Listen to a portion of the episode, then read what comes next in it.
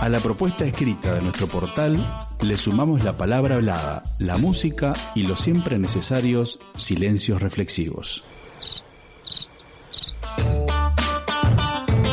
Porque necesitamos activar todos los sentidos. Desordenando mundos. Desordenando mundos. Desordenando mundos. Desordenando mundos. Desordenando mundos. Desordenando mundos.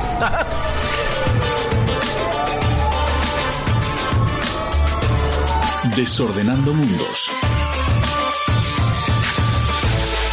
El programa de radio de sur.uy.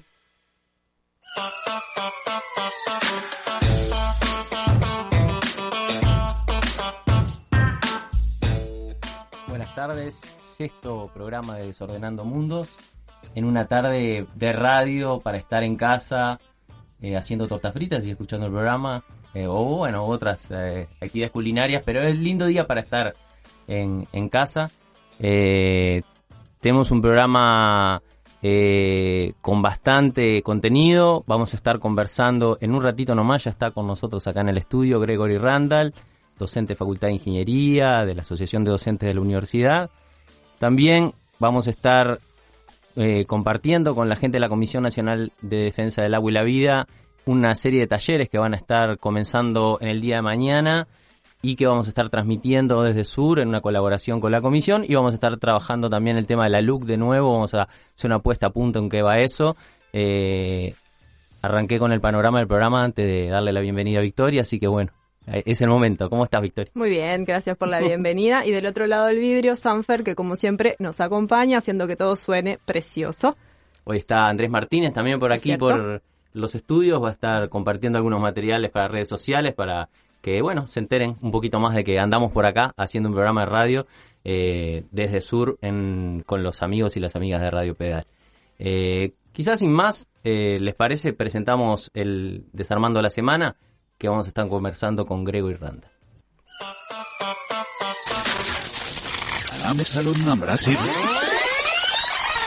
Desarmando la semana.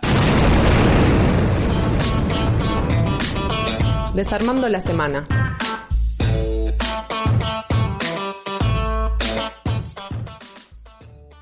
Bueno, entonces, como les decíamos, estamos con Gregory Randall, que es docente de la Facultad de Ingeniería e integrante de la de ADUR, la Asociación de Docentes de la Universidad de la República, para bueno, conversar de varios temas. Bienvenido y gracias por estar con nosotros hoy en esta tarde lluviosa. Buenas tardes, muchas gracias. Bueno, Gregory, queríamos obviamente conversar sobre la universidad, la educación y el pedido presupuestal que se nos viene y que está marcando un poco la agenda de, de- de los trabajadores de la educación y de la Universidad de la República en particular. Pero antes de, de meternos como en esos temas más de actualidad, eh, recorrer un poco también eh, tu vida, ¿no? Y, y para conocer mejor con quién estamos hablando. Entonces, eh, vos estás en Uruguay hace unos... Desde el año 94, Bien, así que hace más de 25 años. hace más de 25 años, ya sos casi uruguayo o te sentís completamente uruguayo. Yo siempre digo que soy ciudadano del mundo, he estado en muchos lugares, pero también soy uruguayo. Bien. Y tu, esto- tu, tu llegada a Uruguay tiene que ver en realidad con, con un recorrido por muchas partes del mundo, pero que está sumamente asociado a América Latina, sobre todo, ¿verdad? Entonces, los primeros años de tu vida, ¿cómo fueron tus peripecias por el mundo? Bueno, yo nací en Estados Unidos, eh, mi madre, cuando yo era muy pequeño, cuando tenía 10 meses, eh, se fue a México, nos fuimos juntos, por supuesto, y vivimos en México 8 años. O sea que yo en realidad nací como latinoamericano prácticamente, porque aprendí a hablar, digamos, en México. Eh, en esa época mi madre se casó con un poeta mexicano, Sergio Mondragón, tuvo dos hijas, mis hermanas, y, vivimos en México en un periodo maravilloso que fueron los años 60, ahí crecí. Eso fue de alguna forma abruptamente cortado por lo que fue la, el año 68, que fue un, un año dramático en el mundo entero. En México en particular eh, hubo una represión muy fuerte al movimiento estudiantil.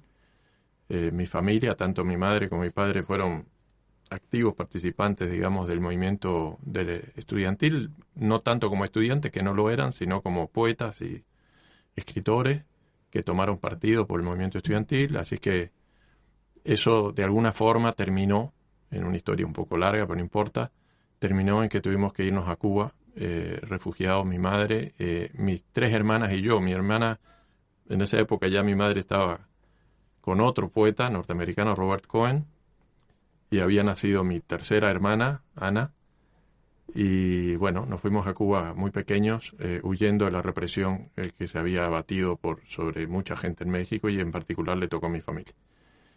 Eh, ahí vivimos 14 años en Cuba, viví. Eh, llegué a Cuba con, con 8 años, me fui con 23. Este, fueron años también fantásticos. Cuba, la revolución cubana empezaba, yo diría, a vivir la etapa dorada del proceso revolucionario cubano, la, lo que uno podría decir la etapa de inicial heroica estaba terminando en el 69, cuando llegamos a Cuba en el 69, julio del 69. Todavía eh, la generación que había hecho la revolución estaba al mando. Eh, me refiero a la generación más allá de Fidel, digamos, en, todos los planos. Pero eh, los jóvenes empezaban a, tener su lugar y, Cuba empezaba a tener una, una sociedad que funcionaba dentro de un cierto contexto, digamos, eh, en particular eh, en esos años eh, ligándose mucho al, campo socialista de la época, la Europa socialista de la Unión Soviética. Bueno, en esos años yo hice mi, todos mis estudios. Cuando llegué a Cuba hice cuarto grado, entré a, a, cuarto grado de primaria y en Cuba hice hasta terminar mi carrera universitaria. Esos años Cuba era eh, uno de los lugares del mundo que recibieron más refugiados de toda América Latina. América Latina estaba llena de dictaduras y Cuba estaba llena de refugiados chilenos, uruguayos, brasileños, argentinos, incluso mexicanos. y, bueno, era un, era un, clima muy, muy especial, muy, muy interesante realmente. Cuba no solamente era, era un lugar de refugiados, era también de alguna forma el terreno de experimentación de, la revolución social quizás más avanzado del mundo en la época. En nosotros no nos dábamos cuenta, pensábamos en la Unión Soviética, pero realmente Cuba era, eh, yo creo, y visto en la perspectiva, el lugar donde se experimentó eh, de una manera más interesante eh, ese esfuerzo titánico de la sociedad humana del siglo XX, que fue tratar de, construir una sociedad socialista, digamos, distinta. En el sentido, por ejemplo, que Cuba no, no vivió eh, el nivel de represión y de dogmatismo que, que azotó la Unión Soviética. Además era una revolución auténtica, con bases populares, no como en algunos lugares de Europa, que fue más bien impuesta por las circunstancias fueron años muy, muy interesantes. Eh, también la vida cultural florecía en Cuba de una forma extraordinaria eh, y, en general era un, era un terreno para experimentar no solo en la política, sino en el arte o, en las relaciones humanas.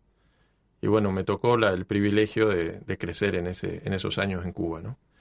Eh, ahí conocí a, lo que sería mi compañera, Laura, mi, mi compañera, que es uruguaya, que había llegado a Cuba también exiliada o sea, su padre exiliado y ella junto con, su padre, con su hermana, con sus hermanos. Y bueno, no, nos juntamos y desde entonces hasta hoy seguimos juntos. Y, y esa es en el fondo la razón por la cual estoy en Uruguay, digamos, porque en el año 83, cuando nos fuimos a Francia desde Cuba, como parte de un proyecto personal mío de, en esa época yo militaba en, una organización chilena que luchaba contra la dictadura en Chile. Como parte de eso, mm, digamos, me tocó ir a Francia. Este, ella me acompañó y ese proceso, que en el caso chileno, eh, desgraciadamente, contribuyó a la, a la derrota de la dictadura, pero no logró lo que queríamos, que era, además de la derrota de la dictadura, una verdadera derrota de la dictadura y queríamos que eso derivara evidentemente en una revolución social. Nada de eso sucedió. Fue, yo pienso que el proyecto nuestro fracasó. Este, así que pasaron los años, digamos, eh, y nacieron nuestros hijos. Eh, nacieron nuestros tres hijos en Francia. Eh, las derrotas políticas son momentos difíciles para los seres humanos y en particular cuando uno está muy implicado, como era el caso mío, que era un militante profesional, digamos, de, de esa organización, eh, significaba una especie de pérdida de referencias, no sabías qué hacer cuando desaparecía el movimiento, digamos. Así que en ese momento yo, yo, bastante ayudado por mi compañera, resolví reintegrarme a la vida en este caso francesa. Nosotros vivíamos un poco aislados de la sociedad francesa, vivíamos conectados a América Latina por la lucha política, digamos. Visitaba bastante la región. Y la reconexión implicó volver a estudiar, así que me metí en, una carrera universitaria que era robótica, me pareció interesante, y eso terminó en que hice un doctorado en, en Francia. Pero siempre desde que estábamos en Francia, que al final todo ese periplo duró 11 años, siempre pensé que tenía que volver a América Latina porque sentía la necesidad de... Me sentía latinoamericano, sentía que estar en Francia, por más que Francia fue un país maravilloso, que nos acogió muy bien y que nos apoyó y que nos dio oportunidades y amigos, este, sentía que de alguna forma eh, mi vida era estaba conectada a América Latina y que siempre sería un extranjero, digamos, en, en, esos países. Y además, por la profesión mía, soy ingeniero y en particular hice mi doctorado en tratamiento de imágenes por computadora, en robótica, en cosas un poco sofisticadas. De alguna forma sentí que estando ahí siempre iba a estar trabajando para el poder, para el poder del norte, digamos. Generalmente en mi profesión se trabaja en esos países para los militares, que es una forma muy particular de poder, pero aun si no quería trabajar para los militares, como era mi caso. Trabajé un par de años en una empresa pequeña con unos amigos y era muy difícil escapar a, que lo que uno estaba haciendo era tecnología, digamos, para fortalecer el poder, aunque fuera el poder no militar. A veces es peor.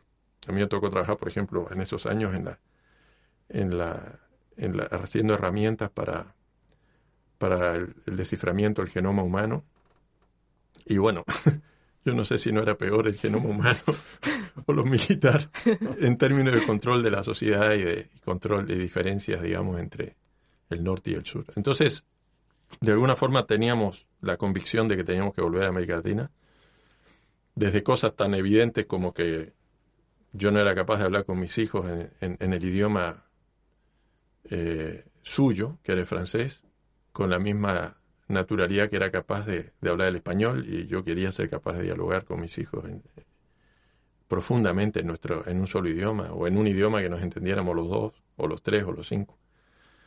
Hasta temas como el que acabo de decir político. Y bueno, en medio de eso siempre tuvimos, eh, dudamos a qué lugar de América Latina volver, dudamos francamente, pensamos, teníamos nuestras raíces en México, que es un país maravilloso y tengo familia. Teníamos la posibilidad de volver a Cuba, que es un país eh, que amamos profundamente, pero donde no nos quedaba nadie a esa altura del partido. Mi, mi madre y mis hermanas se han venido a Nicaragua y después, este, bueno, después partieron a otros lados, pero ya no nos quedaba nadie en Cuba. Este, en Uruguay me ofrecieron no solamente la posibilidad de una familia, la familia de mi compañera, que me acogió realmente como familia, sino la universidad que me recibió con los brazos abiertos, debo decirlo, con, mucha generosidad y me dio la oportunidad de, venir y trabajar y, aportar desde acá lo que sabía, que no era tampoco demasiado, pero bueno, era algo que podía aportar acá. Y así llegamos en el 94 y desde esa época estamos acá. Los niños ya no son niños, son, son adultos.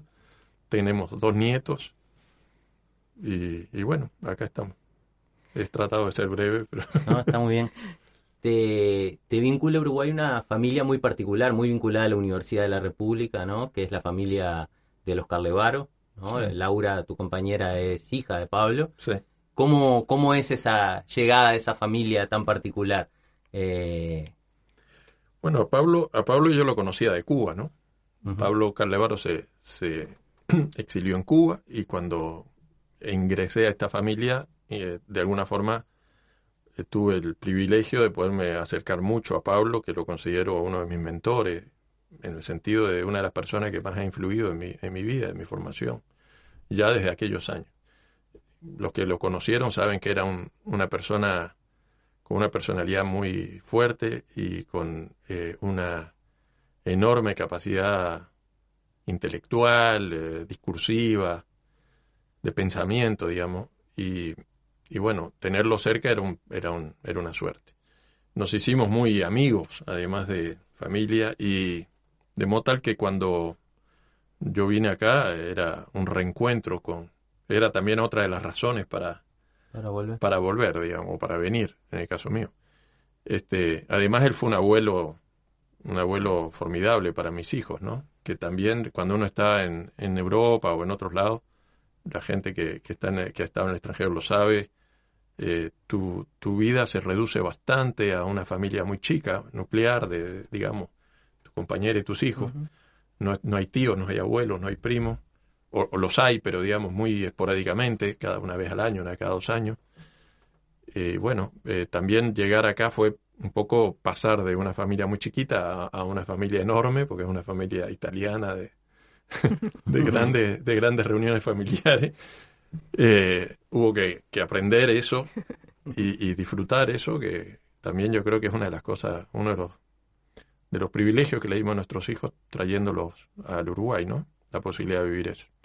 Pero bueno, cuando uno tiene, este, como es el caso mío, una familia dispersa en el mundo, tengo mi madre en Estados Unidos, uno de mis padres en Nueva York, otro en México, otro muerto, digamos.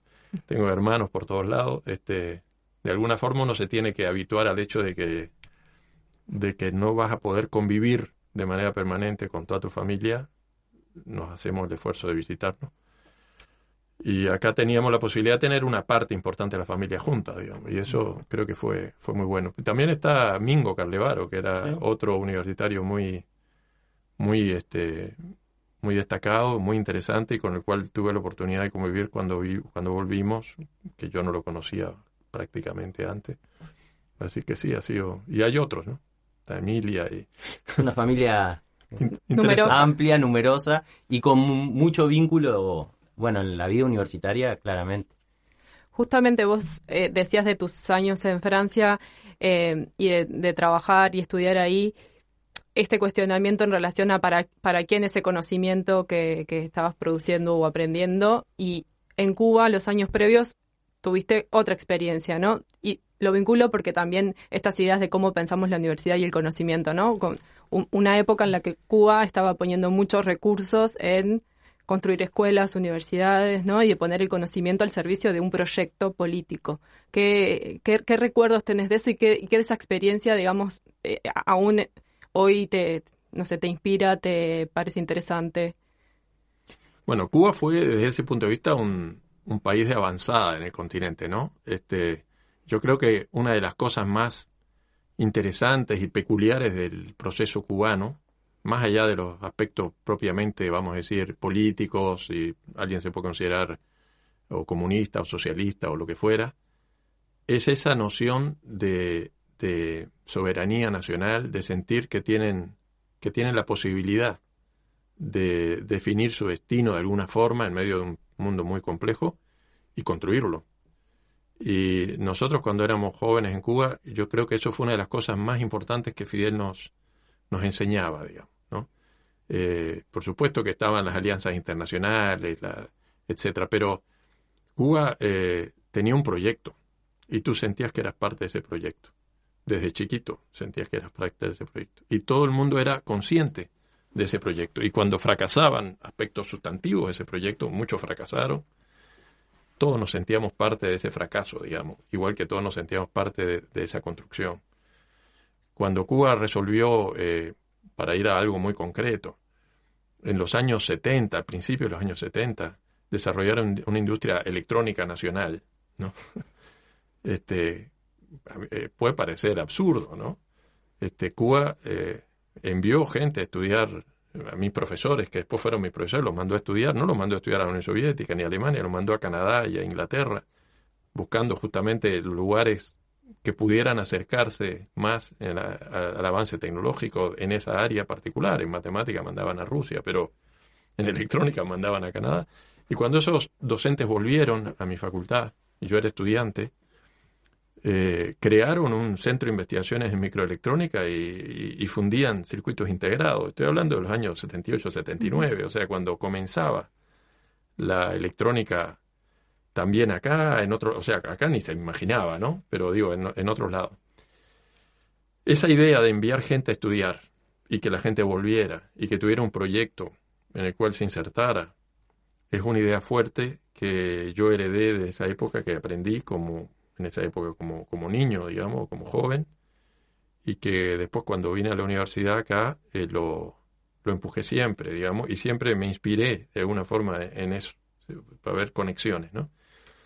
Este, lo mismo con otras áreas, podría mencionar. Francia es un caso un poco peculiar, porque Francia siempre fue un país, eh, a pesar de ser un país capitalista, era un país básicamente socialdemócrata dentro del mundo capitalista, que tenía además una tradición nacional muy fuerte de De Gaulle, que tenía un sector público tremendamente desarrollado y tenía esa idea de proyectos nacionales, de proyectos nacionales. Y los franceses, sea cual sea su, casi su sector político, no sé ahora, pero en la época, eran muy fans de eso, ¿no?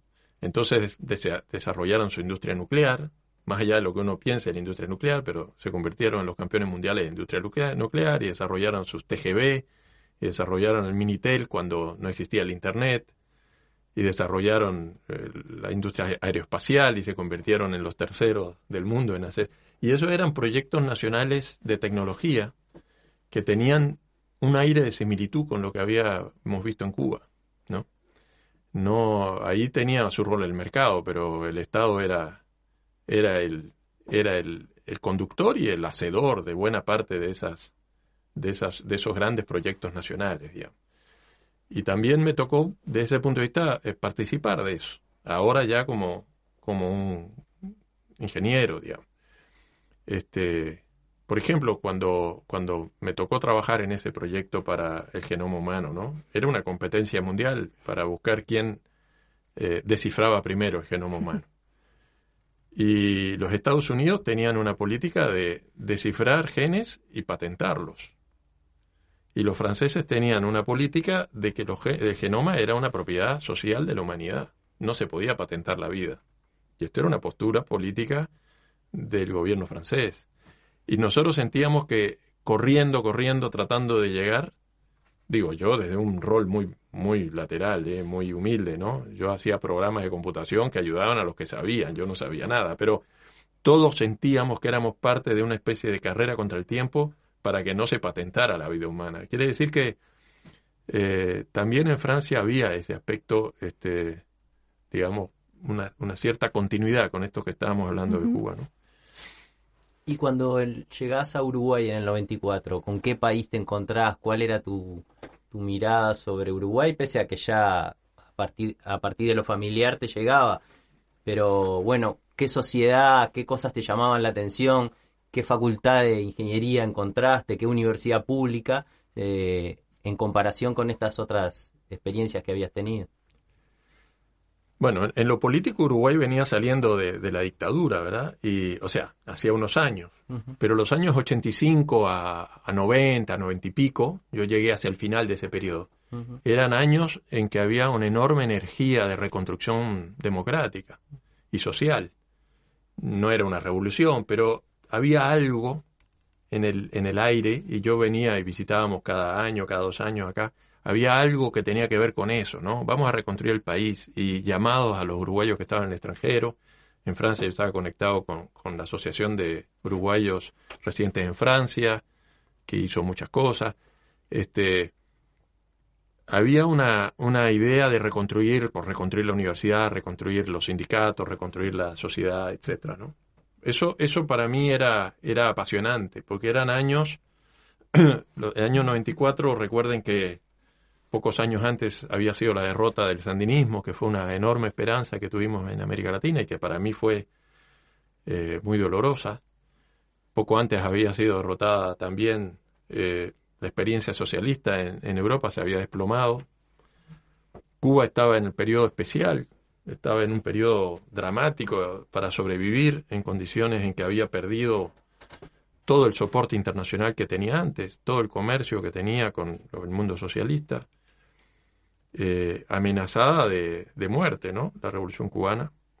Y en esas condiciones haciendo eh, cosas que de alguna forma se desviaban de la idea que había originalmente, pero que era lo que podían hacer para sobrevivir, ¿no? Es lo que se llama el periodo especial.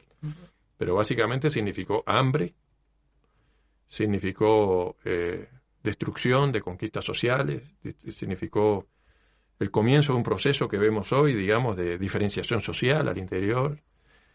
Es decir, que tuvieron que echar por la borda cosas muy importantes, cediendo ante las circunstancias. Entonces yo como, como militante de base, pero un militante político al fin, que lo era claramente, mi mundo se estaba desplomando, se estaba desplomando todo lo que había soñado y creído, ¿no? Habíamos sido derrotados en Chile, todavía de alguna forma la dictadura seguía, a pesar de que formalmente ya no lo fuera, los presos políticos estaban ahí, los compañeros que habían combatido contra la dictadura seguían presos en Chile y siguieron muchos años más, algunos todavía están.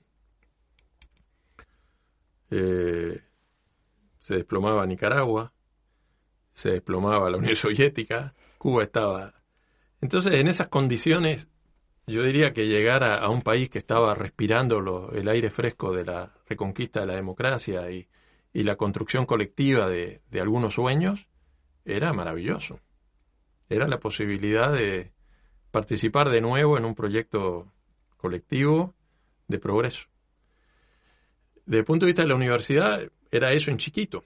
La universidad estaba siendo reconstruida. Yo llegué a una facultad de ingeniería que en esa época tenía eh, yo, digamos, un instituto de ingeniería eléctrica, para hablar de algo más pequeño, que en esa época tenía, eh, por ejemplo, un solo doctor y creo que dos magísters y, y tenía algunos compañeros que habían vuelto del extranjero y, y había toda una generación de, los, de, de, jóvenes que ahora son los que han tomado la aposta, pero que en esa época eran los grados 2 y los grados 3 que empezaban a, que habían sido la generación del 83, digamos, y que algunos de ellos se habían ido a estudiar y, muchos de ellos no habían podido ir a estudiar, estaban sosteniendo la enseñanza y sosteniendo la reconstrucción institucional con muchísimo esfuerzo y con poca, eh, y digamos, de repente con, con, con, pocas oportunidades, por ejemplo, de haber ido a estudiar, hacer un doctorado, etcétera, que ahora parece como muy natural. Y en ese contexto, aunque yo no fuera ningún este ningún ninguna lumbrera eh, yo podía aportar mucho a eso yo era doctor venía de un instituto muy prestigioso en Francia había trabajado en una empresa de tecnología esta que contaba antes. Además en un área como la robótica el tratamiento de imágenes etcétera que era eh, digamos de punta. Entonces eh, ellos me abrieron las puertas y, para mí fue una oportunidad maravillosa de, de aportar a, un proceso de reconstrucción, digamos, que también era un proceso de reconstrucción del país, ¿no? Porque la Universidad Uruguaya además tiene esa peculiaridad de estar muy conectada al país, ¿no? Y, también un tercer elemento para mí muy interesante fue descubrir eh, en la práctica lo que es la Universidad Latinoamericana, porque el concepto de Universidad Latinoamericana, que teóricamente me lo había explicado mil veces Pablo en tantas conversaciones, yo no lo había vivido. En México era un niño, en Cuba claramente la universidad no, no, no es una universidad cordobesa, no es autónoma ni cogobernada, por ejemplo. Este, tiene muchas cosas maravillosas, pero le falta eso, y hoy se siente que le falta eso. La Universidad Europea tampoco lo es, ¿no? Entonces llegar acá y, meterme de lleno en esa realidad y ver cómo funcionaba. Yo tenía fuertes dudas de que eso funcionara cuando llegué y una universidad de 100.000 alumnos. Aquello que te contaba Pablo era... Que funcionara de verdad el gobierno, que, que no fuera un caos, que, que, la, que la democracia extrema que tenemos, si se puede llamar, este, no colidiera con, el, con la, la necesaria ejecutividad para que funcionen las cosas. Eran dudas que tenía razonables, digamos. O que los estudiantes votando en un, en un consejo, a la hora de votar, este, fueran a lo sustantivo y no a las cuestiones, por ejemplo, de que los exámenes fueran más fáciles o cosas así, que era la, la imagen que uno se podía hacer desde, desde lejos, ¿no? Que te venden. Y para mí eso fue un aprendizaje maravilloso. Descubrir que eso funcionaba fue una cosa, fue como otro aprendizaje, y, digamos, en mi, en mi formación política. Muy importante. ¿Acá te vinculás a la militancia más política en, la, en los 90, 94, a partir de que llegaste al 94? ¿O básicamente tu actividad se concentraba en la universidad? No, mi actividad siempre fue universitaria. Después de que dejé de militar en, políticamente, digamos, en un partido, en aquel, en el MIR chileno, en el momento en que milité en el MIR chileno, yo no volví a militar en una organización política.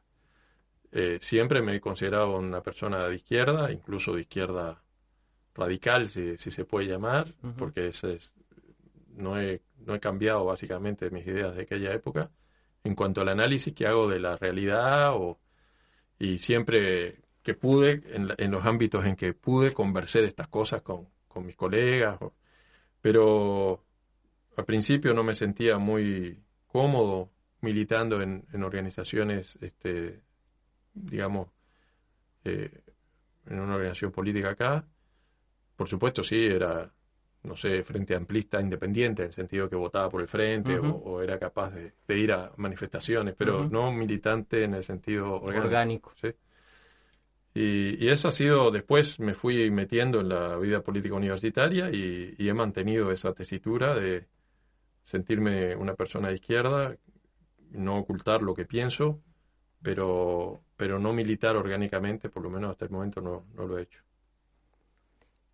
Bien, vamos a escuchar un poco de música y seguimos conversando con Gregory Randall después de unos minutos. Pienso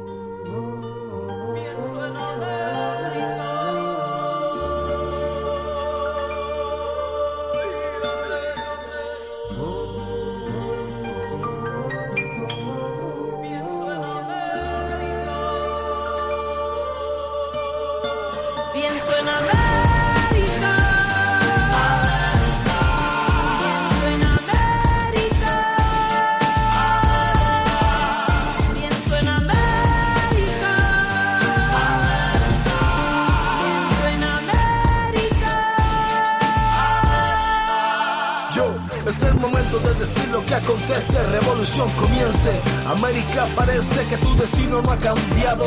Las cadenas del pasado siguen atadas al presente. Corruptos presidentes por tu suelo han caminado y humillado a toda tu gente. ¿Crees que es justo? Dime si crees que es justo. Que vengan con falsas mentiras y vaselina su doctrina mientras niños sin medicina mueren ya por tus rincones. Tus flores ya perdieron sus colores. Sigues pensando que son buenas intenciones. Intenta separarnos, aplastarnos, despojarnos de los derechos merecidos. Y mi América pregunta: ¿dónde, dónde está el camino?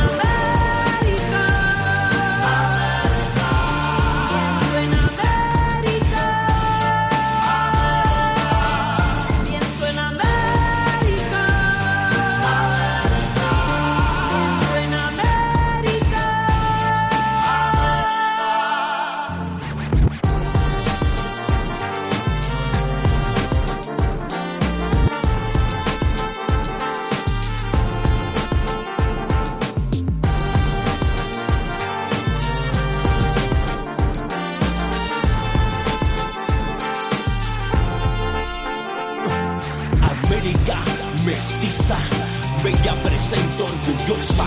Tú puedes, queremos convertirte en otra cosa. No more no más trampa, más mentira, más violencia, más hipocresía. América una sola raza, no más guerra. Dios solo nos dio una vida. latinoamericano, mastico coca, con mi sombrero de guano, bajando por el altiplano, ando despacito y sin prisa, solo me guío por la risa y respondo al llanto de mis hermanos, que para abrirse camino cuentan, con la bendición de sus difuntos, aquellos que lo intentaron y no llegaron. Que en paz descansen. Pienso en América.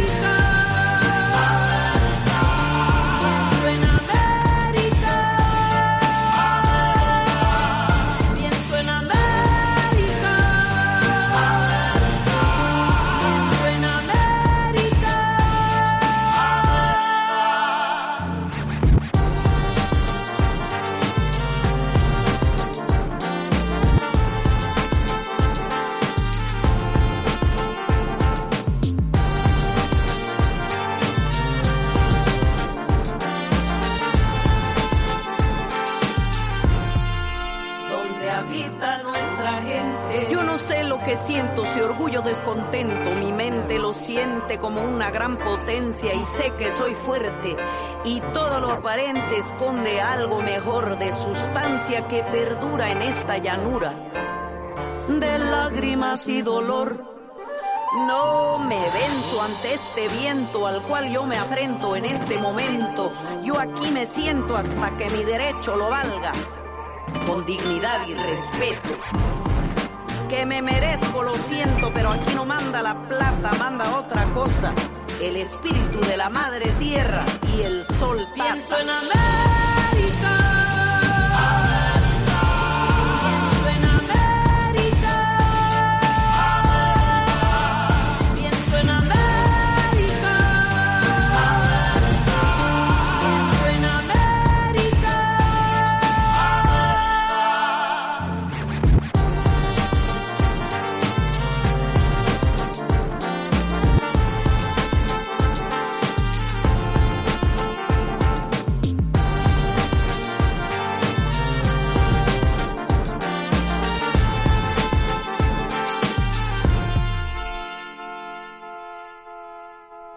Desordenando Mundos. El programa de Sur en Radio Pedal.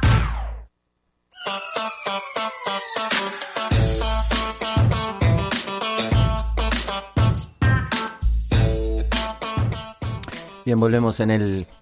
La música no la escuchamos porque seguimos conversando con Gregory acá y repasamos eh, varios hechos eh, que nos comentaba. Eh, uno quizás que sea más notorio, donde él de alguna manera toma un poco más de conocimiento para el resto de los universitarios, tiene que ver con la llegada del prorectorado de investigación en el rectorado de Arocena y luego en la comisión coordinadora del interior, en el periodo donde se empieza a, a estructurar lo que posteriormente serían los centros regionales de la universidad. Uno a veces eh, piensa que las cosas son más viejas, pero no hace tanto de eso. Yo me acuerdo cuando empecé a trabajar en el servicio de extensión, muchas de las casas universitarias dependían del servicio de extensión. Y hay todo un proceso ahí en esos años de la conformación de la Comisión Coordinadora del Interior y luego los, planes estratégicos de desarrollo y demás. Gregory nos comentaba que era eh, como parte de, o la época que él en- entendía que se había sentido como más intensamente desafiado o con el que tenía más eh, eh, satisfacciones. Eh, ¿qué, recordás de esa época?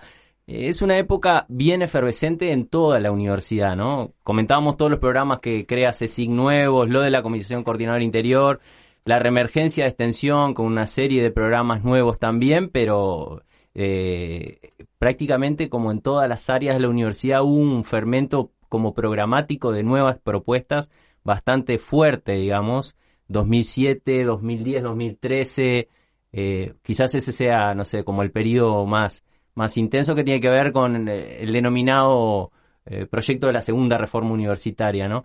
¿Qué, qué recordás de esa, de esa época? Las cosas buenas, las cosas malas no. No, fueron, ¿O cómo fueron, le años, evaluaste? fueron años maravillosos realmente. O sea, había primero una acumulación de energía muy grande al interior de la universidad. Yo creo que en los años 90 y principios de los 2000 se había ido acumulando mucha, muchas ganas de transformar, ¿no? Se notaba que la universidad necesitaba esa transformación. Había distintas lecturas, por supuesto, distintas visiones de cómo hacerlo, pero había discusión y había acumulación, ¿no? Y cuando se llega a las elecciones eh, del 2007 eh, o 2006, ¿no? Este, de, de rector, eh, claramente eso se, se vio en esas elecciones, ¿no? Y en esa época yo debo decir que no conocía a Rodrigo eh, Arocena, eh, lo conocía de, digamos, de como universitario, por supuesto, pero no, no lo conocía personalmente.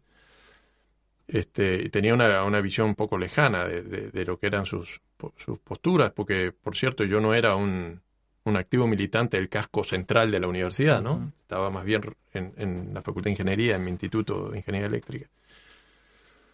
Este, pero tuve la, la suerte enorme, realmente una cosa que todavía no entiendo, pero que me alegra mucho, de haber sido convocado para trabajar con en el equipo rectoral, ¿no? Primero con el, el prorectorado de investigación. Yo había estado un año eh, en un sabático en Estados Unidos, justamente en primer año de, de, o en el momento de la elección, digamos, fines del periodo anterior y comienzo del, del rectorado de, de Rodrigo, yo estaba en Estados Unidos, en, en la Universidad de Minnesota, un año sabático, y cuando volví, eh, bueno, un- unos meses después fui convocado para, para el rectorado de investigación. Y era un, un momento de una, una efervescencia muy grande, con un liderazgo eh, de Rodrigo muy especial, que aprendí a conocer, a valorar, y es otra de las personas que realmente he tenido el privilegio de, de conocer y de trabajar cerca de él. Porque tiene una capacidad, Rodrigo, de, primero, un pensamiento muy profundo y, y con mucho, mucho, de muy largo plazo, ¿no? Eh, tiene, por supuesto, una oratoria maravillosa que expresa ese pensamiento, pero además tiene una capacidad de trabajo y una capacidad de articular a la gente alrededor suyo extraordinaria. Esa, esa última característica yo realmente no la conocía. Conocía algo de lo que había escrito, pero no conocía esa capacidad de articular gente y de liderar un equipo de trabajo. Y bueno, me tocó estar en el, en el cuadro chico de ese equipo, digamos, éramos los, los correctores, él se llamaba el equipo rectoral, y algunos asistentes y algunos compañeros más. Y, y ahí discutíamos acaloradamente muchas cosas, porque habían posiciones a veces un poco distintas dentro, pero con mucha libertad y con mucha con mucho respeto también, eh, y todos convencidos, eh, digamos, de cinchar para el mismo lado, aunque tuviéramos de repente visiones ligeramente diferentes o diferentes sobre algunos aspectos, ¿no? Eh, de modo tal que en esa discusión universitaria, eh, que lo que se estaba dando era de alguna forma poner en práctica muchas ideas que se habían madurado en la universidad desde, muchos lugares, ¿no? Porque habían ideas que había en su momento propuesto, no sé, Randonea o, o Carlevaro, hasta otras ideas que había propuesto Shevor, o en fin, de distintas tendencias universitarias, pero eh, claramente eh, impregnadas de la, de, la, de la concepción global, digamos, que, que era la concepción de Rodrigo y Judith, yo diría también, ¿no? La concepción que llamaban de la Segunda Reforma. Yo me hice un, un adepto, digamos, de esa, de esa manera de ver las cosas, me convencí de que, de que era la adecuada y trabajé con la capacidad que, que tengo para ayudar a que eso se hiciera realidad en la medida de lo posible. Al principio me tocó, en particular en la Comisión de Investigación Científica, en la Comisión Sectorial de Investigación Científica, la CSIC, que es un, lugar de privilegio porque es probablemente eh, el lugar central de la universidad más consolidado, con más respetado, que tiene además eh, a Judith Sutz y todo un equipo de, jóvenes alrededor de ella que son un privilegio, porque eh, es muy fácil trabajar con ellos, porque son probablemente el, el grupo eh, de reflexión de políticas públicas en temas de ciencia, tecnología e innovación, no solo más potente del Uruguay, sino uno de los más potentes, no sé si de la región o, o no, no sé si atreverme a decir del mundo porque no conozco tanto, pero es, es realmente un, un equipo muy potente que te ayuda a, a pensar las políticas. Y cuando obtuvimos un presupuesto decente en ese primer periodo de Tabaré Vázquez, eh, que tuvo que ver también, creo, no solo con el hecho de que la izquierda llegara al poder, sino con, también con esa, esa percepción social de que la universidad estaba transformándose y le podía, le estaba pidiendo al país plata para una transformación de la universidad, una transformación que la sociedad necesitaba, que el país necesitaba. Y además una transformación en un cierto sentido, de democratizar el conocimiento, de apertura, de bajarnos humos, de horizontalidad, porque todas esas cosas tienen que ver con la reforma, y Rodrigo lo transmitía muy bien. Como resultado de eso, obtuvimos plata, un incremento del 70%. Y cuando obtuvimos ese incremento, hubo un momento maravilloso que se da muy raras veces, que fue, bueno, ¿qué podemos hacer con esta plata? ¿Sí? Y se hicieron un montón de cosas. Tú, tú mencionabas, se fortaleció la extensión, por ejemplo, pero en el área mía, en el área en que yo trabajaba, eh, hicimos una serie de transformaciones en la Comisión Sectorial de Investigación Científica. Y yo diría que esas transformaciones que se, de- digamos, se declinan en una serie de programas que hoy la gente conoce, el programa de grupos, el programa de calidad, el programa de Ancapudelar, el, el programa de investigación oriental e inclusión social, los programas de apoyo a la investigación estudiantil o los programas del Fondo del Artículo 2 para contribuir a la comprensión de problemas de interés general, etcétera, había varios eh, ejes conductores que eh, dominaban esas, eso, eh, las ideas que estaban detrás de hacer esos programas. Uno tenía que ver con expandir la- las capacidades de investigación al conjunto de las áreas de conocimiento. Estaban muy concentradas en esa época, todavía lo están, en algunas áreas.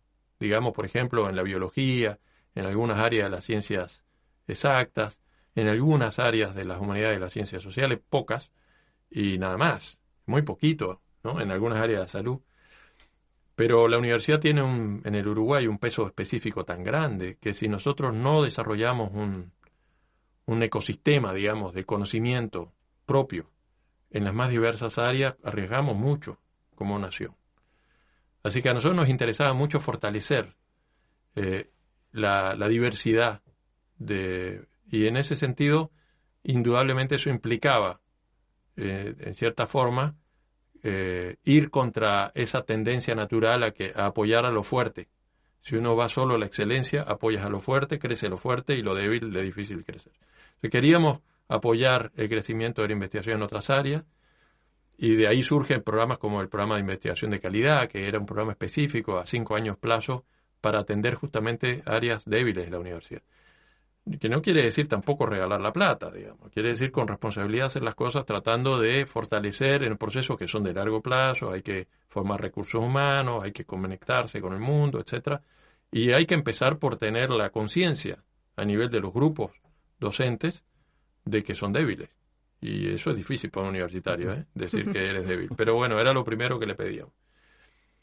Teníamos también una intención de expandir eh, no solamente la investigación apoyando a, a, los docentes. Ahí surgió el programa con los estudiantes. ¿no? Ojalá un día pudiéramos hacer programas también para los, para los egresados. Es decir, la universidad, expandir, expandir fuera de los caminos, digamos, tradicionales. Uh -huh. Y ahí está también ANCAP UDELAR, PIT CNT UDELAR que hicimos, uh -huh. etcétera. Teníamos el sueño en aquella época de tener 10, 15 programas de ese tipo de vinculación con sectores de la sociedad. Solo se pudieron hacer algunos pocos. Uno muy especial en ese sentido era el de programa de apoyo a la inclusión social, porque de, orientado a la inclusión social, porque había un tercer eje, que era que hasta ese momento todos los programas de investigación eran competitivos en función de, de temas propuestos por la gente.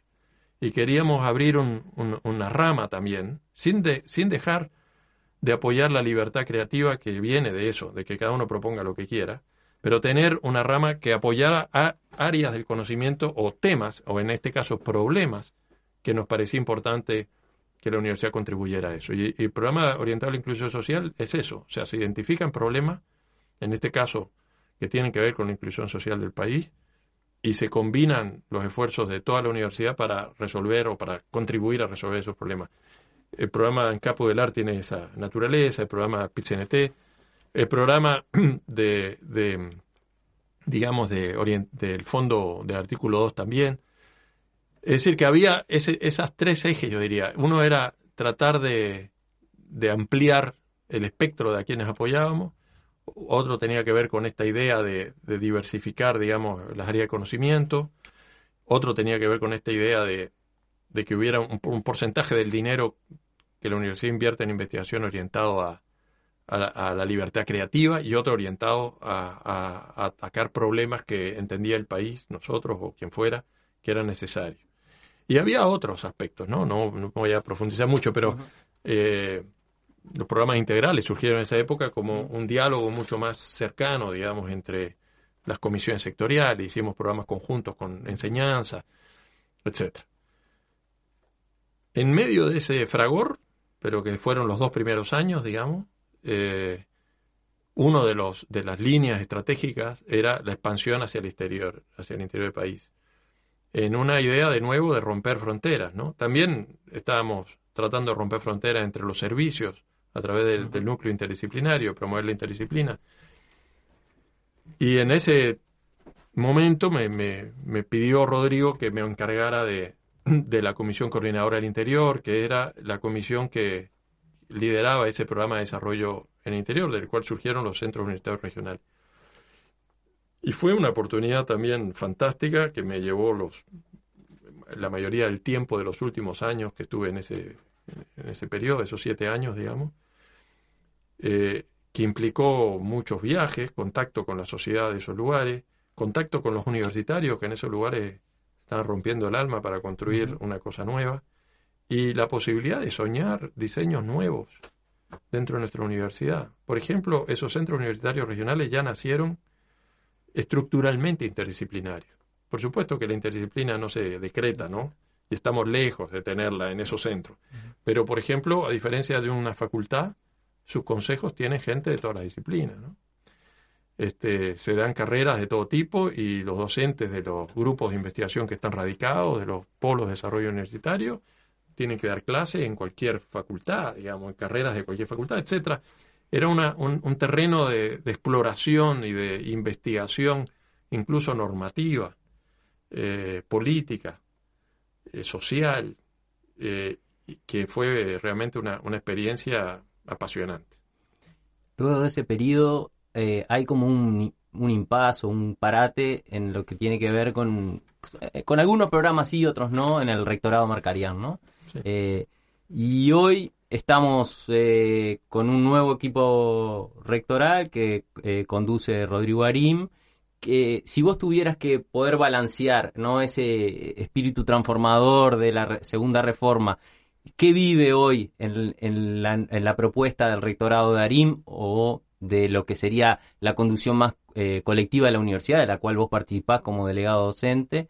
¿Y cuánto de alguna manera incidió esa eh, cierta resistencia a alguno de esos cambios con la no posibilidad de continuar con el, eh, la, propia línea que venía marcando la segunda reforma. Recordemos que el candidato que emergía del- de la segunda reforma era Álvaro Rico, que compitió con Marcarián y perdió la elección. Y ahí hay como un cambio un poco en la política universitaria esta universidad de la de hoy, ¿no? Este pedido presupuestal, un poco para, para entrar en, en, en tema de presupuestos, ¿qué tiene que ver, si vos lo mirás, con aquellas líneas programáticas que la reforma impulsaba? Es- está en un impas, están congeladas, está esa fuerza social generada está de alguna manera débil. eh, ¿cómo, cómo podés valorar esa, ese proceso para conectarlo, no? No, no Yo pensarlo... creo, yo creo que la, yo creo que el proceso de lo- del rectorado de Arocena fue, fue un momento muy, muy, muy eh, fermental. Hubo muchas transformaciones y hubo muchas cosas que, que se dijeron, que se escribieron. Y, hubo, eh, por supuesto, algunos fracasos. ¿no? Eh, un fracaso, yo creo, es que no pudimos cambiar la ley orgánica, que era algo que hubiera sido necesario. De modo que algunas cosas quedaron a mitad. Muchas cosas quedaron a mitad, por supuesto. Pero algunas cosas quedaron a mitad. Y también, en una tendencia eh, natural dentro de una estructura como la universidad, hubo una tendencia a una reacción, yo diría conservadora de la institución, eh, temerosa de algunos de los cambios, eh, alguna que no estaba de acuerdo con alguna de las concepciones que estaban en boga en la segunda reforma, pero yo creo que digamos, ese voto mayoritario se explica en particular por una conjunción de resistencias que se fueron generando a las transformaciones que se estaban impulsando, que eran transformaciones profundas, complejas, y más allá de los errores que podamos haber cometido, tocaban intereses de, larga data de lo que es la estructura universitaria. Y esos intereses eh, que son poderosos, los intereses de todo tipo, pero por ejemplo los académicos, resisten, reaccionan y actúan. También, desgraciadamente, el movimiento estudiantil se fracturó y el movimiento de la reforma es inconcebible sin un movimiento estudiantil fuerte. No ha habido ninguna transformación profunda en las universidades latinoamericanas eh, que no haya sido impulsado, no diría liderado, pero impulsado de una manera central por un movimiento estudiantil potente. Y nuestro movimiento estudiantil se fracturó hacia el final del periodo. Y yo diría que casi se anuló en el periodo de Marcarián y todavía hoy, desgraciadamente, tenemos una FEU que sigue estando, sigue estando en, lugares, en posiciones que, históricas del movimiento estudiantil, pero está fracturado y no logra el nivel de presencia en la conducción universitaria que la universidad necesita, que el país necesita. Y esa es una de las explicaciones grandes del hiato que tuvimos. Las re- ciertas resistencias, digamos. lo- además lo social, personalmente, dentro por- orden docente, pero también ese aspecto. Ahora, en, el, en cierto sentido, algunas de las transformaciones que estaban impu- eh, impulsadas del periodo Arocena siguieron avanzando, porque eran ya muy sólidas o porque habían logrado un cierto nivel de consenso dentro de la institución, o porque incluso algunos conceptos se han naturalizado. Yo diría, por ejemplo, que el concepto de extensión, para ir a uno que fue muy discutido, o de integralidad, eh, era difícil en el momento de la reacción, digamos, eh, volver a la posición anterior a Arocena. Era posible criticarlo, y eso se hizo.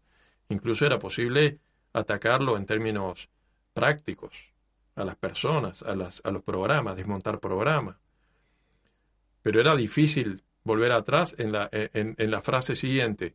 Queremos que nuestros universitarios sean integrales, queremos promover la educación, la, la actividad integral, la formación integral, etcétera. Entonces, hay una serie de conceptos que han, se han incorporado eh, a la universidad. Se han incorporado más allá de los militantes de la reforma de aquellos años. Muchos jóvenes de aquellos años ahora son docentes jóvenes. Hay también un cambio generacional. Quizás sean los procesos de maduración naturales de, la, de, las, de los procesos sociales. Y quizás eso fue lo que vivimos. Desgraciadamente, en medio de, ese, de, de eso, algunos procesos que estaban a mitad de camino eh, sufrieron eh, demoras, a veces retrocesos, pero sobre todo demoras, producto de no tener el impulso desde la conducción universitaria y fueron afectados por eso. Un caso ejemplo, un ejemplo me parece claro, es el interior. El interior, que fue muy criticado, el proceso interior fue muy, muy criticado, casi que era una de las banderas en el momento de la elección post-Arocena, eh, casi que era una de las banderas, muy crítica, eh, eh, marcarían, eh, yo fui presidente de la Comisión Interior durante tres meses junto con él, en sus primeros meses. Y lo primero que hicimos fue recorrer juntos el interior. Y rápidamente lo vi, me lo dijo. Este, él se dio cuenta de que el proceso que estaba en marcha era muy valioso y que tenía cosas muy importantes que había que mantener. Y efectivamente creo que Roberto, personalmente, durante su periodo de, rectorado, eh, visitó muchísimo el interior y, digamos que giró un poco respecto a la visión que tenía previamente. De todas maneras, como proyecto colectivo, ese rectorado, por ejemplo, eliminó la línea del interior dentro del pedido presupuestal. A mí me parece un error muy grande, porque este es un programa que tiene un apoyo social brutal y que porque estaba en la mitad del camino, estaba cruzando el río, necesitaba un apoyo especial todavía. Pero claro, ahí está un ejemplo de esas resistencias que yo menciono. El poder político cometió un error grave cuando nos financió solo el programa del interior y no el resto. Eso fue Eso fue en el presupuesto 2010-2015, el gobierno de Mujica. en el gobierno de Mujica. Cuando hicieron eso, y en su momento tuve la oportunidad de decírselo en el Parlamento, están cometiendo un error muy grande porque están sacándole el apoyo interno al programa del interior. Claro. Y es natural. Si la gente tiene, el 90% de los estudiantes no puede, no tiene, no recibe los recursos necesarios para un crecimiento de la matrícula importante, y ve que en el otro lado se están creando cargos, se están creando este, infraestructuras, etcétera, bueno, hay una, hay una injusticia muy clara, digamos. En cierto sentido, eh, eso explica también que en ese periodo hubiera una especie de reacción, que no implicó cortarle los víveres al interior, no fue así. El interior siguió creciendo, pero a un ritmo mucho más bajo que el que necesitaba y con un nivel de soporte eh, menor al que necesitaba, porque era una una plantita tierna que estaba creciendo. Y la plantita tierna hay que cuidarla, hay que regarla. Eh, son proclives a, a morir de una helada. Por suerte la helada no, no las mató. La machucó un poco. La pero- machucó un poco, pero no la mató. Este, hubo, sí, por supuesto, dejamos algunos, algunos gajos en el camino, ¿no? Que también algunos tenían que ver con errores propios. ¿no? Uno cuando hace ese tipo de procesos pone muchos huevos y algunos salen bien y algunos salen mal, ¿no? Yo creo que muchos salieron bien en este caso, pero algunos nos equivocamos, de repente alguna gente no era la adecuada, en fin. Eh, el proceso se, se frenó un poco.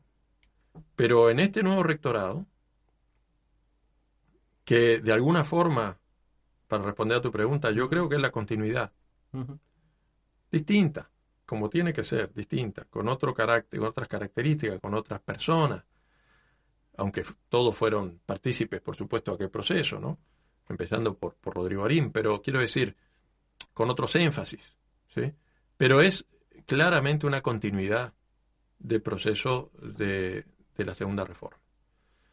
Y eh, yo diría que el ejemplo más claro de eso es el énfasis en la democratización de la, del conocimiento, que es casi la definición más genérica que uno podría dar de la segunda reforma. Es la democratización. Yo decía en la época, eh, la democratización implica romper fronteras, romper fronteras entre facultades, romper fronteras con la sociedad, romper fronteras epistemológicas eh, entre Montevideo y el interior. Esas eran distintas eh, declinaciones de la palabra democratización, digamos. Pero eso se ha retomado sin llamarlo segunda reforma universitaria, pero cuando uno mira el presupuesto, un eje fundamental es la ampliación del acceso, es eh, fortalecer nuevamente el interior, que está como una línea propia. Eh, esos son dos ejemplos claros para mí de, de, de- de continuidad. Otro ejemplo, yo diría, es el nuevo estatuto de personal docente, que se aprobó en la época de Marcaría, se discutió, digamos, en la época de Sí. Marcaría, no se aprobó finalmente, pero casi se, se agotó la discusión ahí, y se aprobó al principio de este periodo, y que ahora se está poniendo en marcha. Y ese estatuto de personal docente, que, que fue discutido por más de 10 años, y buena parte de esas discusiones se dieron en el periodo de, de Arocena, hay, largas sesiones del Consejo Directivo Central al respecto, después fueron retomadas en la época del, del rectorado de Marcarián y finalmente en la época del rectorado de, de Arim, y cuando uno observa eh, las resoluciones, los conceptos que están ahí plasmados, son esencialmente los mismos. Ujú. Por ejemplo, está el concepto de integralidad, está el concepto de que, de que las funciones docentes sustantivas son la enseñanza, la investigación y la extensión. Está el concepto de que cuando un docente haga carrera en la universidad debe, debe trabajar en, esos tres, en esas tres funciones en función de la categoría horaria en la que está. Esos son conceptos que antes eh, no estaban tan claros. Antes quiero decir hace 15 años, 20 años. Y creo que es el resultado de, de una especie de, de sedimentación del pensamiento universitario y de las distintas prácticas a lo largo de los tres rectorados. Como se dan las cosas en una, en una institución democrática como es la, la universidad, donde, bueno, de las discusiones se van sedimentando ideas y después se van derivando acciones, como pueden ser eh, lo que fue el programa del interior. No sé si con eso No, está bien. Eh, la, en cuanto al presupuesto universitario, ahí vos comentabas un poco, la universidad recibe un shock de dinero fuerte en el primer gobierno de Tabaré Vázquez, Sí. luego una focalización en el gobierno de Mujica en el interior, y ya en el segundo gobierno Vázquez los incrementos son bastante leves, digamos, no hay un... A decir verdad, a decir verdad, en el gobierno de Mujica hubo también un apoyo al plan de obra, pero no hubo apoyo al resto de los programas, o prácticamente nada, digamos, una cosa marginal. En el gobierno, segundo periodo del gobierno de Tabaré, hubo dos problemas, o tres problemas. Por un lado, el, el incremento no fue para nada eh, similar a los anteriores, pero hubo un incremento. El segundo problema es que de nuevo fue focalizado. En este caso se focalizó hacia el posgrado y, hubo efectivamente un avance importante en, la- en- en los programas de posgrado de la universidad durante este último quinquenio. Y el tercer problema, muy grande, es que ese eh, presupuesto no, no fue un presupuesto por cinco años. Era un presupuesto por dos años y cada año te iban diciendo, bueno, vemos el año que viene, etcétera. Y eso hace muy difícil planificar. La universidad eh, necesita planificación de largo plazo. Y entonces, este, un presupuesto que no te permite planificar, no te permite pensar el futuro, pero además te hace gastar mal.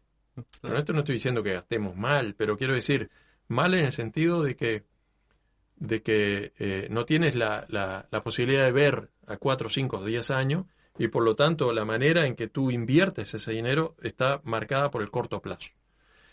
Esa fue la característica del presupuesto en el último quinquenio. Y eso hace que hoy en día nosotros tenemos situaciones diversas, porque la universidad ha tenido éxito en algunos aspectos muy particulares durante todos estos años. Ha tenido éxito en este aspecto la democratización de conocimiento. Nosotros en 20 años duplicamos el número de estudiantes. Hoy tenemos 140.000 estudiantes. 140.000 personas. Estudiantes, si contamos que algunas personas tienen más de una carrera, estamos en 180.000. Que es como hay que calcular las cosas, porque Ujú. tienes que calcular docentes, salones, etcétera. ¿eh? Pero pongamos 140.000. Eh, para que tengan una idea, la Universidad de, de- de la Ley Orgánica del 58 tenía 15.000. Es decir, hemos multiplicado por 10. En un proceso que, que- que viene incluso de la época de la dictadura, pero digamos que tuvo una aceleración grande en estos últimos años. También hubo un incremento muy importante en los egresos, que tiene que ver con la reforma de, de todo el tema de enseñanza, la ordenanza de grado, y, y el hecho de que ahora la gente avance más, incluso con la existencia de los posgrados, que hace que se desplacen ciertos contenidos, digamos, hacia los posgrados. Desarrolló ampliamente todos los posgrados. El interior, que fue diseñado en ese presupuesto del 2010-2015 para 12.000 estudiantes, hoy tiene 20.000 estudiantes. Casi el doble de lo que habíamos previsto. Es decir, que ya nos queda chico.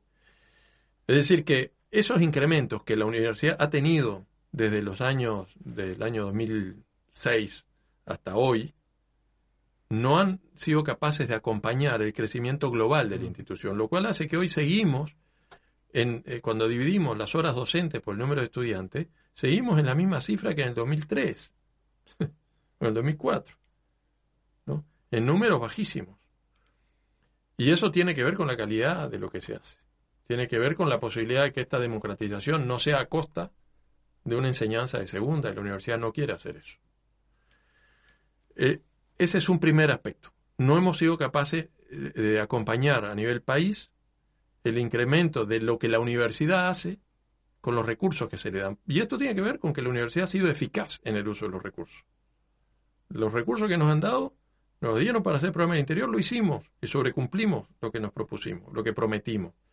Nos pidieron el dinero para hacer las obras y ahí están todos los edificios. Algunos de los cuales son únicos en el país, como el laboratorio de bioseguridad nivel 3 que estamos haciendo en Salto, que va a ser el único laboratorio del país en el cual se pueden trabajar con virus vivos, fíjate, en la época que estamos viviendo. A la universidad se le dieron recursos para desarrollar la investigación, por ejemplo, y todos aquellos programas de que hablaba hace un rato son responsables de que hoy exista investigación de calidad en áreas que la universidad y el país no tenía hace 10 o 15 años. Algunas de las cuales resulta que ahora están siendo útiles, porque la pandemia lo está demostrando, pero otras lo podremos descubrir en el futuro. Quizás con la crisis social y económica descubramos que hay algún área que por suerte la universidad tiene desarrollada. Si uno mira cualquier índice, publicaciones, egresos, ingresos, lo que sea, ha crecido más lo que la universidad produce que el dinero que hemos recibido. Eso está muy bien desde el punto de vista de la eficiencia, pero está hablando de ciertas limitaciones que se expresan después en peligros para el futuro. Peligro de, de, de degradar la calidad de lo que hacemos, de perder gente. El salario universitario, por ejemplo, es el más bajo de la educación pública, incluso de la función pública. ¿no? Eh, no tenemos el dinero para retener a los docentes con dedicación total que se formaron con los fondos públicos durante más de 10 años, hicieron su maestría, su doctorado, y hoy quieren devolverle al país lo que saben, como yo tuve la oportunidad de hacerlo, y no pueden. Probablemente se nos vayan. Entonces, hay un problema que tiene que ver con ese diferencial del crecimiento. Hay un segundo problema que tiene que ver con que durante demasiados años, a esta altura durante 10 años, la universidad ha recibido prácticamente todos sus incrementos de manera focalizada. Primero para el interior y para obra y después para posgrado. Y esa focalización ha hecho que hay sectores fundamentales de la institución, y estoy hablando de la formación de grado del 90% de nuestros estudiantes, o, de- o del 85% de nuestros estudiantes. Hoy en día, más o menos el 15% de nuestros estudiantes está en el interior. El grueso de las, de las eh, carreras, digamos, de Montevideo, no han recibido desde hace más de 10 años recursos, o muy pocos recursos. Si los han recibido, los han recibido de manera, digamos, de rebote, porque hay, un po- porque hay una DT, porque hay un posgrado, ¿no? Pero no porque se aumenten las horas docentes y los cargos como corresponde, como es necesario, cuando aumenta de manera dramática el número de estudiantes. Y hoy tenemos una facultad como Ciencias Económicas que tiene cerca de 30.000 estudiantes, 28.000 estudiantes, con un presupuesto grosso modo, con un crecimiento, por supuesto, eh, por el crecimiento del salario, porque el salario ha crecido, salario, pero no en crecimiento en número de horas como sería necesario. Y lo mismo podemos decir de otros servicios. Entonces, yo diría que hay dos problemas muy grandes que tenemos que encarar a nivel interno en este presupuesto. El tema de, de- ese diferencial de crecimiento y el tema de que hay sectores que han estado desprotegidos demasiado tiempo y en los cuales se han acumulado atrasos mayores. Y después tenemos un problema general a nivel país que tiene que ver con cómo nos, cómo nos posicionamos ante la crisis que está llegando. Es decir, el país va a entrar en una crisis social y económica, está entrando ya de dimensiones enormes, probablemente similar o mayor a la del 2002-2003, no lo sé. ¿Y cómo va a salir el país de eso? Tiene mucho que ver con lo que haga el país en este momento. Si nosotros eh, tenemos decenas de miles de jóvenes desempleados sin hacer nada, o si esos miles y decenas de miles de jóvenes desempleados aprovechan estos años, este año, estos meses para estudiar, para formarse, para crecer intelectualmente, va a ser muy distinto el país que va a salir de la crisis. Esos jóvenes habrán aprovechado para crecer, habrán aprovechado para fortalecer sus capacidades para, apor- para aportarle a su vida y para aportarle al país.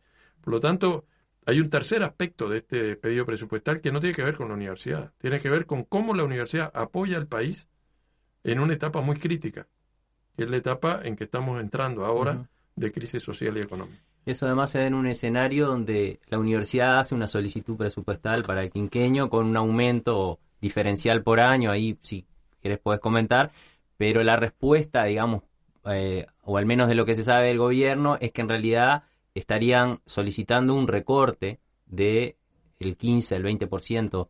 No sabemos qué grado de oficialidad tiene esa comunicación, pero es un poco lo que se ha comentado, ¿no? O sea, eh, la dificultad de no atender a esos sectores que, hace años necesitan ser atendidos y además la necesidad de hacer un ajuste en eh, los gastos. Inicialmente se plantearía qué implicaría eso para la universidad, qué consecuencias podría tener este escenario que plantea el gobierno si se concreta.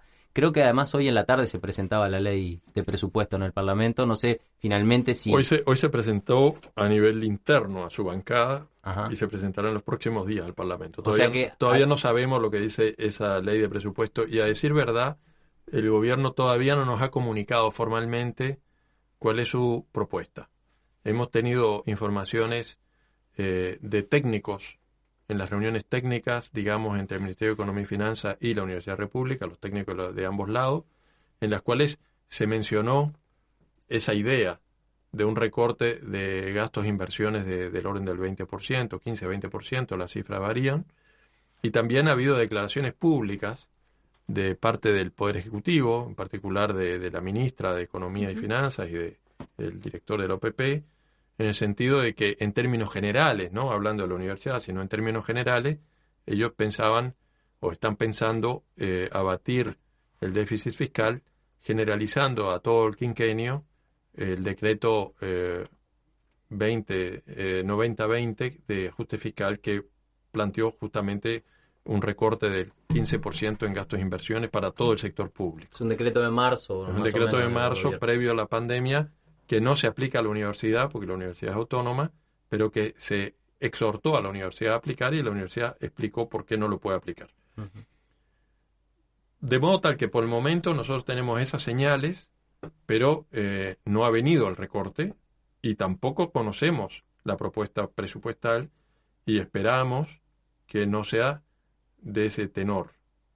Hemos dedicado un tiempo importante en las últimas semanas, ahora hablo en plural porque yo diría la conducción universitaria, el rector, eh, nosotros como miembros del Consejo Director Central, decanos, etcétera, a visitar a muchos eh, sectores políticos. Eh, la semana pasada, por ejemplo, estuvimos con el rector en, Tacuarembó, nos reunimos con todos los diputados, con todos los candidatos a intendente. El rector hizo lo mismo en Salto, en Paysandú, en Rocha. Esta semana estuve reunido junto con el rector y otros compañeros con, con la bancada herrerista del Partido Nacional. Entiendo que hoy hubo una reunión de otro grupo de compañeros con la bancada de, o sea, con los jefes de bancada, digamos, del Frente Amplio y se están teniendo reuniones con todos los sectores políticos. También hemos salido a, la- a los medios en un intento por explicar a la sociedad, a los sectores políticos, a la ciudadanía, en qué consiste el pedido presupuestal de la universidad y por qué sería dramático para el país y para la universidad, por supuesto, pero para el país, un recorte o no atender el incremento necesario. Es lo que estoy tratando de hacer acá un poco. Eh, yo tengo esperanza eh, de que eh, cuando llegue el, el pedido presupuestal al Parlamento no incluya ese recorte del 15 o el 20% que los técnicos hablaban. Tengo esperanza que esta serie de reuniones y que también la sensibilidad que esto ha generado a nivel de, de la sociedad eh, haga que en realidad eh, llegue un presupuesto más sensato, diría yo, en términos de, de lo que las consecuencias que puede tener. Y después empezará una etapa nueva, que va a ser a partir de la semana que viene, digamos, eh, en el terreno parlamentario, donde nosotros iremos a discutir y a defender, digamos, el presupuesto que propone la universidad. ¿Qué podría significar un recorte como el que se ha planteado? Eh, por más que no esté a la orden del día hoy en día, digamos, pero el que se ha planteado. Bueno, ¿qué significan, en qué gastamos nosotros las inversiones? Fundamentalmente, la mayoría son construcciones. La universidad está construyendo varias obras y eh, cortar esas obras significa eh, dificultades muy grandes para una institución que ha crecido tanto en su número de alumnos para funcionar. Algo que ya parecía del pasado, por ejemplo, las clases en cines y en iglesias de la Facultad de. Derecho empezaron a suceder el año pasado. En el interior, en Salto y en otros lados, estamos, eh, eh, nos están prestando locales también para dar clases, porque ya no caben en los locales que construimos en estos años. O sea, cortar inversiones es un problema eh, grave, porque la, la población universitaria va a seguir creciendo. Si algo estoy seguro es que la universidad no va a cerrar sus puertas, eh, y menos en condiciones de crisis como la que estamos. Cortar los gastos tiene consecuencias muy grandes, por ejemplo, sobre las becas. Y las becas estudiantiles son eh, fundamentales. Eh, la universidad en este momento tiene, en este momento tiene más de la mitad de sus estudiantes. Son la primera persona de su familia que llega a estudios superiores en este país. Eso es un dato eh, fundamental, porque se está produciendo una transformación social, todavía de manera muy lenta, a mi gusto. En este país eh, apenas terminan estudios postsecundarios menos de 10.000 personas por año y nacen menos de 50.000. Quiere decir que estamos en el orden del 20%. 20% de las personas de este país terminan estudios superiores, digamos. Esto incluye universidad, UTU, formación docente y universidades privadas. La universidad es responsable del 80% de eso. Un poco menos quizá, pero en ese orden. Este, el país necesita que haya no 10.000 por año, que haya 25.000 por año o más. Necesita que más de la mitad de sus ciudadanos que hoy están naciendo puedan hacer estudios superiores, no necesariamente universitarios, pueden ser tecnológicos, pueden ser este, eh, eh, de distinta formación docente, pero necesita porque si no, este país no se puede desarrollar. Porque si no, este- la gente va a estar trabajando toda su vida en, en, en lugares subalternos de mano de obra barata. No se van a poder incorporar a, lo- a los sectores productivos, digamos, que requieren una formación avanzada. Y mucho menos el país va a poder pensar su futuro críticamente si no es capaz de formarse. Por lo tanto, el país necesita eso. Eso significa que hoy en día nosotros tenemos jóvenes que vienen de familias no universitarias, pobres muchos de ellos. Eh, ha crecido de manera sustantiva, todavía estamos lejos de lo que quisiéramos, pero ha crecido de manera sustantiva las personas que vienen de, de percentil 1 y 2. Y bueno, las becas son fundamentales. Implicaría recortar becas, lo que tendríamos que estar discutiendo es cómo aumentar las becas, en cuantía y en número. Otro lugar donde se gasta eh, las inversiones, la- los gastos, perdón, de la universidad, se, se destinan los gastos, son todos los insumos para investigación, que hoy en día son tan importantes para combatir el coronavirus y todas estas cosas. Son las inversiones, eh, son los gastos, por ejemplo, para que las carreras que se dictan en el interior, que tienen un porcentaje importante de docentes radicados, hemos sido exitosos en eso, tenemos a estas alturas varios cientos de docentes radicados que forman el corazón de esas carreras, pero todavía la mitad más o menos de los docentes de esas carreras son docentes viajeros. Y son los, eh, estamos hablando, si recortamos gastos, de recortar los pasajes y las estadías de esos docentes, afectando directamente las carreras que hoy están atendiendo a esos 20.000 eh, muchachas y muchachos que antes no tenían esa oportunidad. Es decir, estoy poniendo algunos ejemplos, pero si a nosotros nos recortan los gastos de las inversiones, estamos recortando eso, directamente eso. Bien, bien.